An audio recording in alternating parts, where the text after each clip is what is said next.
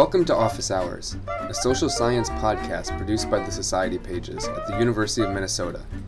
Join us for conversations with prominent scholars, writers, and researchers as we discuss their ideas. Come in.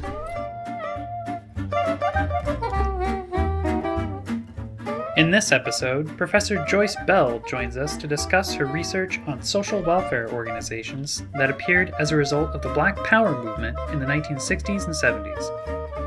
She explains how the radical legacy of activists in earlier phases of the movement lent both resources and tensions to the progressive social work undertaken by community organizations, many of which are still in existence today. Dr. Bell's book is called The Black Power Movement in American Social Work and it's available from Columbia University Press. Joyce Bell, welcome to Office Hours, and I should say, welcome back to the University of Minnesota. Thank you very much. Thank you for having me. Mm-hmm.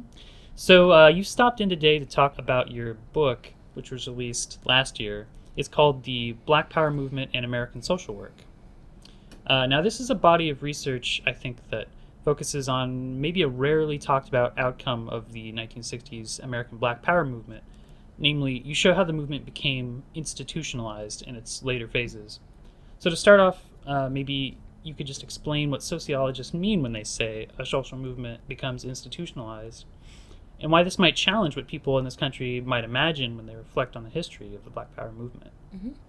So, in general, when sociologists talk about a movement becoming institutionalized, they generally mean a couple of different things. So um, they might be referring to a movement that over time has become more professional, more um, like everyday politics as opposed to contentious politics, and therefore talk about a movement as becoming.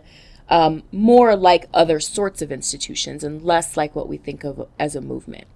Um, they might also be talking about um, a movement that has become institutionalized at the level of the state. So we think about the civil rights movement as having created um, the Civil Rights Act and Voting Rights Act and um, creating legislation. Therefore, sociologists might think about a social movement as um, becoming incorporated into the state. So what I'm t- I'm saying that those ways of thinking about institutionalization miss something. And so for me, I'm interested in how movements get brought into the institutions of civil society. And for me, when I say civil society, I mean something um, there's a debate around what civil society is. I mean something pretty simple, which is the sort of broad range of institutions that are not the state and not the family. Um, so educational institutions, healthcare, that sort of broad range of big social institutions. So I was very interested in how the movements, ideas, strategies, and tactics of social movements get brought into uh, those sorts of spaces. Um, and so, um, in that way, I'm sort of thinking about a, another way of thinking about movement institutionalization. Yeah, so maybe specifically, um, could you talk a bit about the history of the Black Power movement and the specific kinds of organizations that um, came out of the movement people might not know so much about? Sure. So the Black Power movement um, is generally placed as beginning around 1965 with the um, kind of end of the Watts riots. Um, you have uh, the radicalization of previous civil rights organizations like the Student Nonviolent Coordinating Committee, that's shortened to SNCC. SNCC starts to radicalize over time.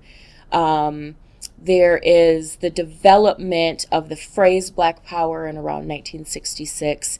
And really, it's a movement that both um, starts to reject some of the integrationist tendencies of the civil rights movement, um, express the sort of disillusionment with the movement. You have all these legal changes happening, but not a lot of change on the ground, in particular for poor working class um, black communities. Um, and so this movement really grows out of um, both a rejection of some of the ideas of the earlier civil rights movement, but also disillusionment and disappointment, really, with what was happening as a result of that movement. Um, that movement is often characterized by the um, Black Panther Party as the the organization that we most often associate um, with the Black Power movement. But um, SNCC, again, as they radicalized, other organizations um, include groups like the Revolutionary Action Movement, um, other radical uh, organizations that were developing at that time, but we really tend to associate with the Black Panther Party. Um, and so, what my work does is to say certainly those were the prime organizations of the movement, but that uh, the ideas of that movement spread more broadly into other sorts of organizations. In the case of my book, I'm talking about Black professional associations. So, um, given that the Black Power movement eventually took this kind of organizational turn, maybe you could talk a little bit about how and and why that changed movement agendas and tactics.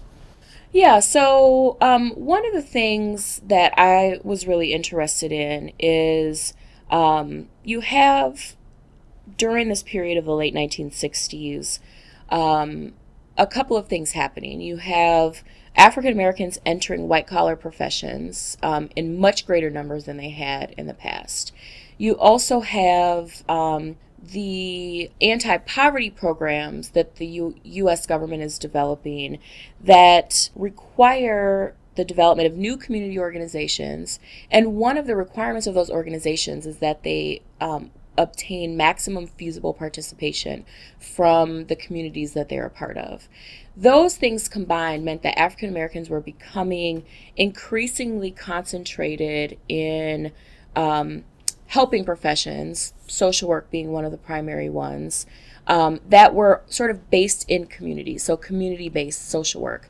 Um, this is coinciding with the dominance of Black Power ideas in such a way that the organizational structures of these social service agencies um, provide a way to institutionalize the ideas of Black Power and to give sort of an organizational base to them.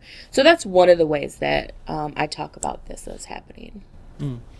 I'm wondering if there were any tensions, I guess, between the organizations that are uh, carrying this legacy of the Black Power movement and then maybe um, others in those organizations who came later, or maybe the general public. Um, yeah in terms of uh, in terms of those strategies and tactics. Absolutely. So um, when we think about the idea that you end up with um, at the beginning of the 1970s black studies departments you end up with black professional associations the ones that i'm talking about. You end up with changes to the curriculum um, um, to include more African American content in educational institutions. Those outcomes um, were not simply um, given by existing organizations. So the the question you asked is was there conflict within these organizations? Absolutely. And in many cases, what it looks like is um, a movement happening within the organization to try to create change based on uh, based on Black Power ideas. So I look closely at the profession of social work, and what I see happening is Black social workers um, attempting to create change within the profession, getting massive resistance to that change, and so really carrying out a movement. For example, um, at the 1968 and 1969 meetings of the National Conference on Social Welfare, Black social workers take over the stage, take over the microphone, issue a list of demands, and walk out. Um, and it creates this movement like spectacle um, in an attempt to create change within that profession. So, absolutely, there was um, uh, a lot of conflict within all sorts of organizations, and my book just um, traces that conflict in one professional location. Uh, Joyce, we've also mentioned that you're um, a graduate of the department here at the University of Minnesota. And uh, I think you did most of the research uh, for this book while you were a student here, right? I did. Cool. So I, I was wondering if you could speak a little bit about what it was like doing historical sociology here as a graduate student. Well, it for me it was really uh, an amazing experience. I um, my advisor was Ron Aminzade. I worked with him um, the whole time that I was here, who is an amazing, top notch historical sociologist. Mm. And so I had a lot of support, a lot of guidance for the work that I wanted to do, despite the fact that this is not a department that has a heavy concentration of historical sociologists. I had access to one of the best. And so for me, I had a, a really great experience. Um, most of my research was done at the Social Welfare History Archives here at the University of Minnesota. So I was, um, I had access to an amazing resource as well in terms of um, information about this profession. So I um, really had a um, great experience and was able to pull together um, really rich um, information about these organizations.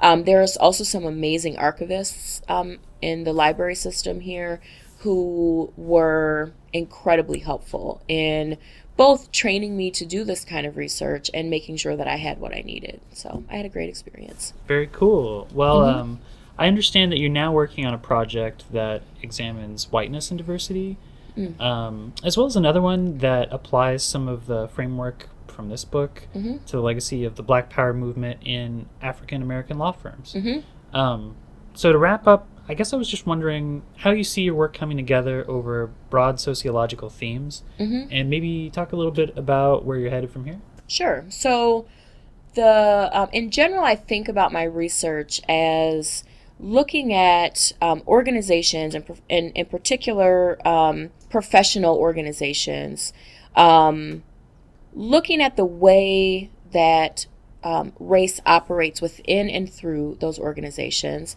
and in particular, the kinds of conflict and contention that happens within organizations as a result of um, how we think about race, racism, and racial oppression. So, in general, um, that's sort of my general area. Um, I have this book, you, the first project you mentioned, I also work on um, uh, race based policy in higher education. So, right now I'm working on a paper that examines the way that harassment policy in higher education balances community members' right to free speech, so their First Amendment rights, um, and community members' right to equal access to education and to have an education free of harassment.